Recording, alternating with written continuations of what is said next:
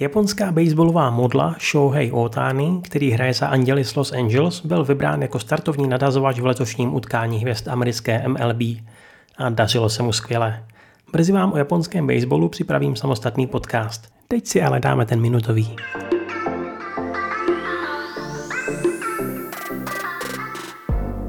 Tokijská stanice Shinjuku, dopravní úzel a nejvytíženější nádraží na světě, se dočká masivní renovace. Přestavba se týká náměstí před západním a východním vchodem, které mají být nově otevřenější a prostornější.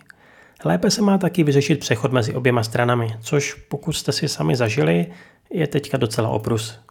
Je to velký projekt, který potrvá déle, než byste čekali. Finální dokončení je totiž plánované až na březen 2047. Do té doby už by mohli Japonsko snad otevřít i turistům.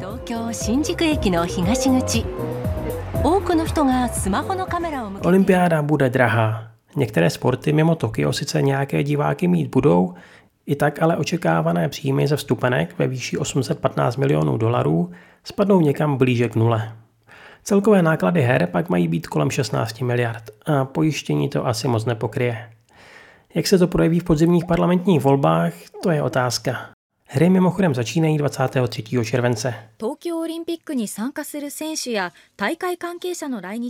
A na závěr filmový tip.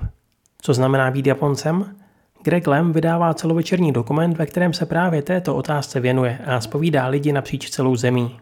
Koupit si ho můžete za 20 dolarů. Podle ukázky to vypadá hodně zajímavě a sám se moc těším. What makes a Japanese person Japanese or not? Is it the blood that runs through their veins? Odkaz máte v popisku. Vychází už 16. července. No a my se uslyšíme za týden. Matané!